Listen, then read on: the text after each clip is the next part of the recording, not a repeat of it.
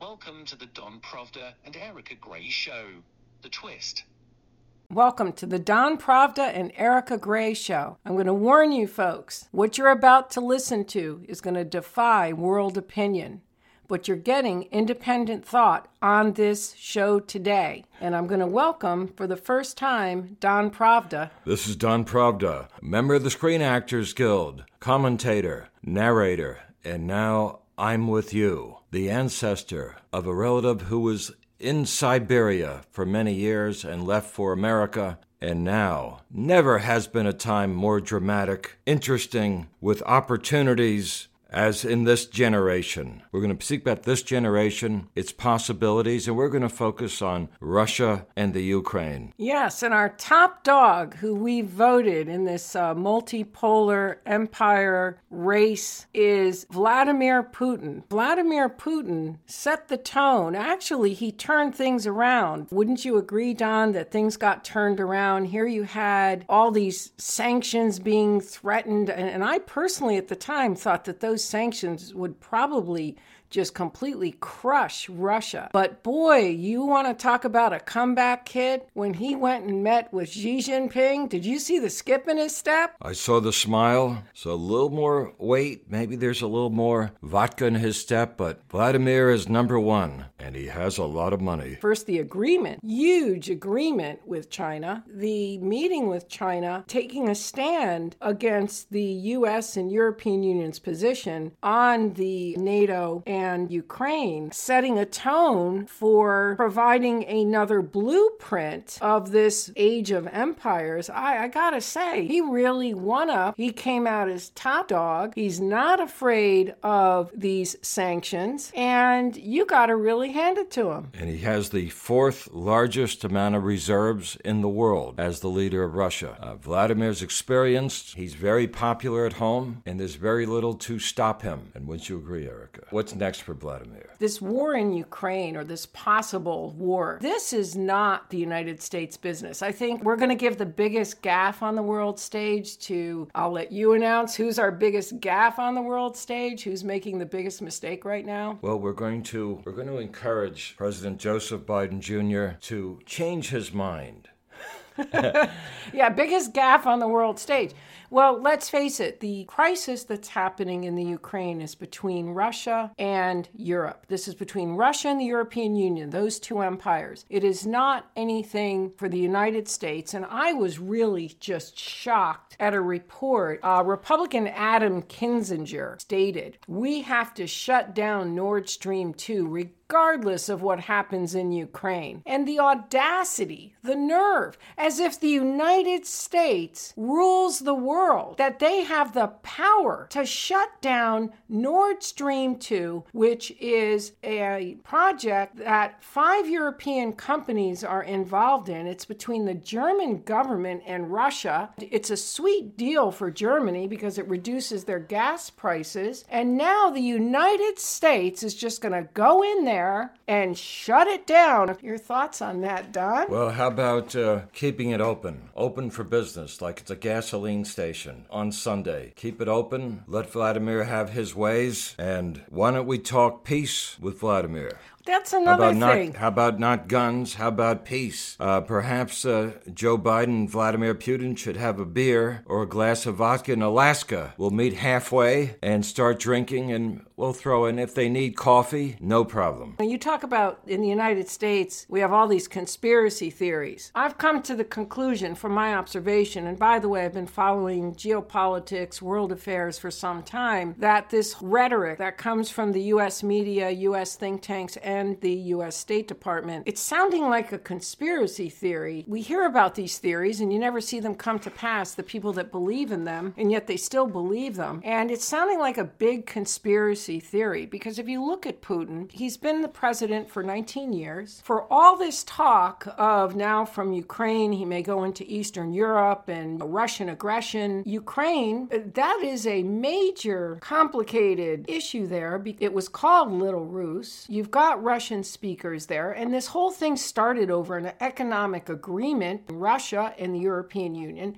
And Russia, Putin has been really hard trying, making relations with the United States, or, or really, he sent out the olive branch, I don't know how many times, and he just keeps getting ignored. Your thoughts? Well, don't ignore him. How about that? And uh, let's go back, and I'm sure Vladimir knows his history. Peter the Great annexed the Ukraine. And in fact, the, the Orthodox Church of Russia embraced him. So they've been together a long time. There's a mutual history, there's a commonality. And of course, we do believe people should be free, independent of thought, and should have their own way of life, their own set of rules. But I don't see how Russia is going to ruin this country. Perhaps it's going to make it stronger and will welcome this system of life which encourages freedom of religion. The religious institutions, the synagogues and the churches and other faiths are welcome and are protected. Well, one thing I want to say about Vladimir, your background is with the Orthodox Jewish community in New York City. My background is with the evangelicals, the evangelical Christians in the United States. And uh, Putin is actually seeming more conservative on the social issues and more right. in line with the evangelicals than anyone else right now or any leader who's alive. I mean, how do you feel as from the Orthodox Jewish community? Are his policies more in line with Orthodox Judaism as far as yes. the social and moral issues? The real the real leader of the Jewish world in, in Russia is from the Lubavitch community at 770 Eastern Parkway. The gentleman speaks with Vladimir Putin every week. We understand he gives assurances that the Jewish community is protected. They will be able to study Torah. There'll be no interference. And there's been some brotherhood within the, the world of Christianity and, and Judaism in Russia, which is, is really a, a most pleasant commentary considering the past, which was virtually diabolical, as you've read about uh, the time of uh, Stalin and World War II. And then consequently, the era of Brezhnev, where religious freedom was not being tolerated. Well, in my opinion, Vladimir Putin is misunderstood, he's misjudged. There is, as uh, Sergei Lavrov has stated, a Russophobia, and it's really unfair. And that's why we're on this channel talking about Ukraine, talking about Putin. We don't care about public opinion, do we? No, we're just independent thinkers.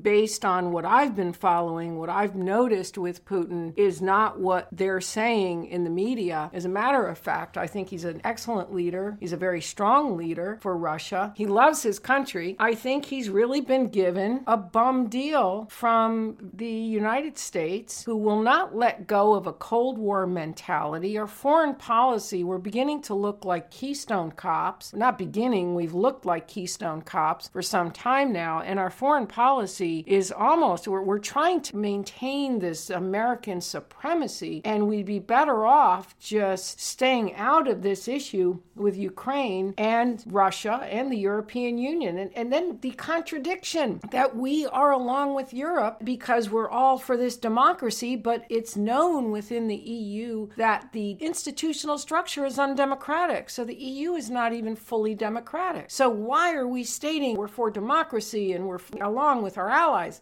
When they're not even democratic. We don't even have a full democracy. We're starting to right. tell people what they can do, what they can't do, what statues you can have up, what statues you can't have up. Where is that democracy? Well, where is our democracy? Our democracy is changing. It's been a most interesting experience since the time of 1776 and when George Washington became the first president in uh, 1789. And now it's a very different generation and time in the world. We're growing, we're evolving thought is instantaneous, instant world connections by, by thought, transmitted by radio, television, cable, and thousands of cable televisions. You, you have a choice of watching, and now it's a very dynamic time in the world. I think it's time to have peace in the world. And I'd say, let's get together and have that cup of coffee, maybe a beer. In fact, let's have a few beers without the alcohol so the, the leaders can function. Uh, Don, yeah. uh, uh, we don't advocate beer on our faith. We don't we don't advocate the beer. That's what she's saying.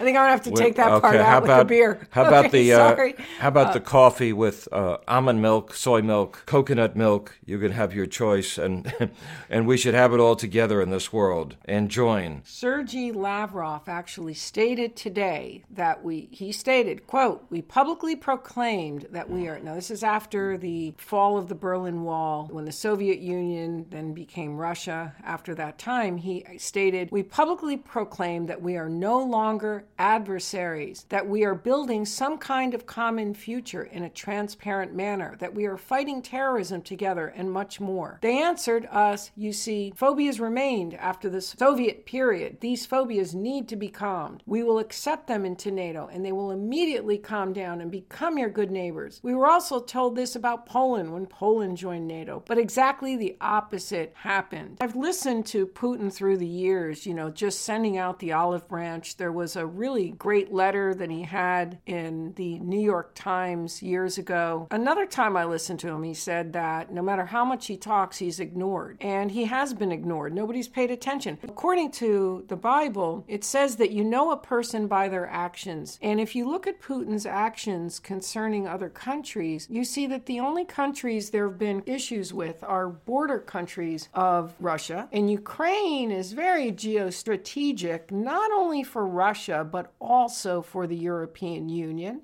And so this is a conflict that really needs to be resolved. And then you also have NATO missiles that could potentially face Russia from NATO. That's totally unacceptable but even if you eliminate that piece of NATO, there's many issues here from association agreements. There was the one between Europe that got adopted, but there was also the one that Russia had presented, and there's also the issue of the the lease of the pipeline. I mean, there's many many issues here, and again, needs to be resolved with Russia. And what does the United States do? But we've got to come in and put our foot where it doesn't belong. This is why the U.S. is declining, by the way. You know that the U.S. is declining, Don, right? Oh, absolutely. It's only a matter of days before the dollar is no longer the reserve. And my prediction is you're going to see the euro. They're doing some very major moves in the European Union. By 2023 will be the capital markets union, the banking union, which is going to provide the final pieces for the euro for a multipolar currency system. So you've got the euro that's going to most likely surpass the dollar because we're racking up so much debt, we're making so many mistakes. You got to admit, it's pretty impressive that with crushing sanctions, Vladimir Putin is remaining strong, and you got to hand him that. But in my opinion, the United States is so stupid, and there's no other word for it, when Europe has 84 trade agreements and the United States only has 20, and you have the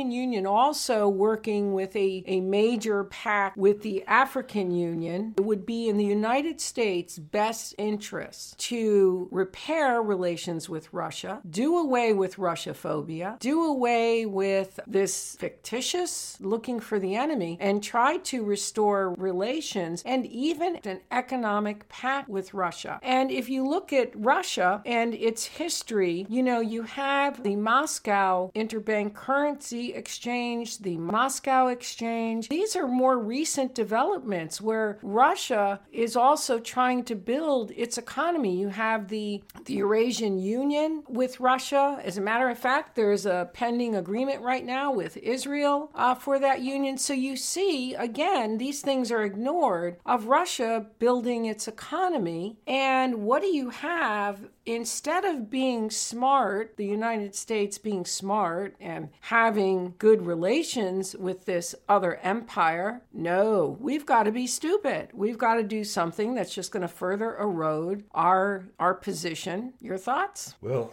when you come down to it, do we even need NATO? This is not the 1950s. This is 2022 in a new era. And hopefully there's going to be some enlightenment. The world is spinning, the world is changing. It's not the past, it's the present. And we have to wake up to these changes. We have to acknowledge that we do not want to be at war with Russia. How wise is it to have nuclear missiles pointed at the former Soviet Union. The other thing, when you mention NATO, is you know, many Europhiles have stated through the years, the, the various Europhiles within the European project have actually stated that they didn't want NATO because they wanted to form their own army. Europe will have a completed army by March. Its strategic compass will give it boots on the ground. The Lisbon Treaty established PESCO and a solid infrastructure, which they've been building upon piece by piece. So NATO is not going to be relevant once Europe really establishes their army. Where is NATO going to be needed? You've got 27 nations within the European Union. And with 27 nations within the European Union, where's NATO? And what you have with these Europeans is they pay lip service to NATO, to the Americans, when really they're building their own military. We're not going to enter another war. We've had, we've just left two of them for 20 years wars. Iraq and Afghanistan, a terrible mistake. Let's pray to God that troops are not sent in from the West, that we let Russia handle its own affairs this time.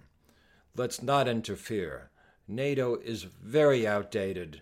Let's we should feel let's come together and let's win as a team. There's plenty of ways to compromise, which is something I noted well, wait in a minute. Yeah, but Yeah. There, there's no compromise here, Don. Well- there's it's it's NATO. It's wait a minute. It is NATO's way or the highway. It's the West's way or the highway. There is no compromising with Vladimir Putin on those missiles. None. None. No compromise about Ukraine. As I had stated in an article, and as Putin had stated, we wouldn't like missiles from Mexico or Canada facing our country. But you know, the same standards that we have for ourselves, we don't apply to Russia. We say Russia, with its history, has no say concerning Ukraine with the Russian speakers and that are within Ukraine, etc. But yet if California were to decide to leave our union and were to decide to establish itself as a country or were to be taken over by another country or form a liaison like with the European Union, we would not like it. We would probably fight to keep California in the union. And I just find it interesting that the Bible talks about do unto others as you would have done unto you. But in our foreign policy, we do to Russia what we don't expect of ourselves or what we don't expect within our own country or even the standards we have towards our relations with other countries, such, such as with Israel. I think 20 years of war is long enough between America and Afghanistan, which was a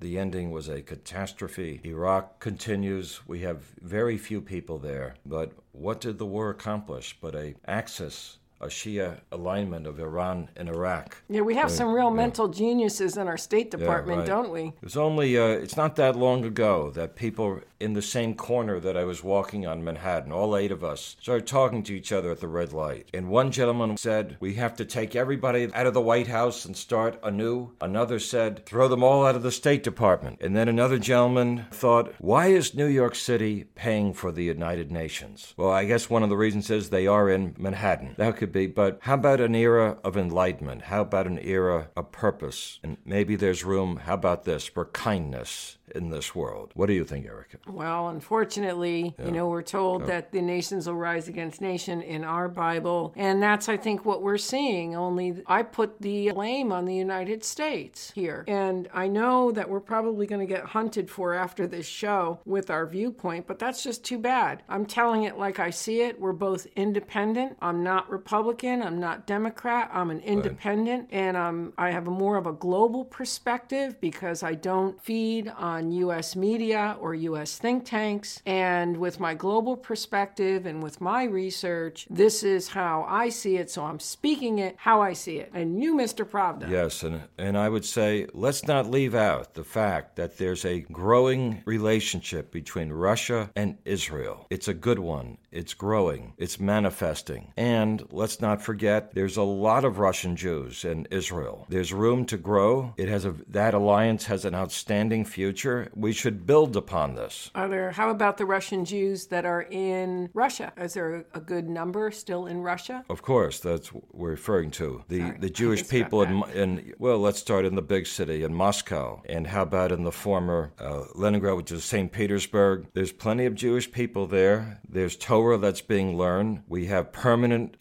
communities. We have rabbis that are still there. Not every Jew from Russia has gone to Israel, but that will continue to happen. So, how about a commerce between Russia and Israel? How about the Jewish people exchanging trade? How about a few music contests between the Jews and Russia? Wait, the but Jew- there is the the But- Eurasian Union. They're joining. Yes, there is. Israel is is got a pact there. You really had liked on that New York Times article on February fourth to guard against sanctions. Putin build wait, a huge rainy day fund by Max Fisher, and you had a really interesting Yes. comment after you read about that. And uh, if you would like to relay in our closing minutes, what is your Well- comment about that article? And you also made an interesting observation about Biden in comparison to Vladimir Putin. Well, this, this nation of Russia has reserves. They have reserves in gold, now in euros, cash. in yes, in the Chinese currency. Uh, they've been saving for a rainy day, by the way. They, they know that this happens. There are droughts, there are bad years, there are sanctions against Russia, and they're preparing for it. It's not like they don't understand what has happened, what may happen. So they have a, Putin and his colleague have a very healthy outlook for the future. They have the money in the reserve, and uh, they're, they are simply ready to, to deal. And what was your opinion of Biden in comparison? I think uh, Mr. Biden, who I've met many times when I was younger, is a little sleepy right now. I think he sh- they should wake him up. Well, and- I liked you saying Yeah, to me that he was a hick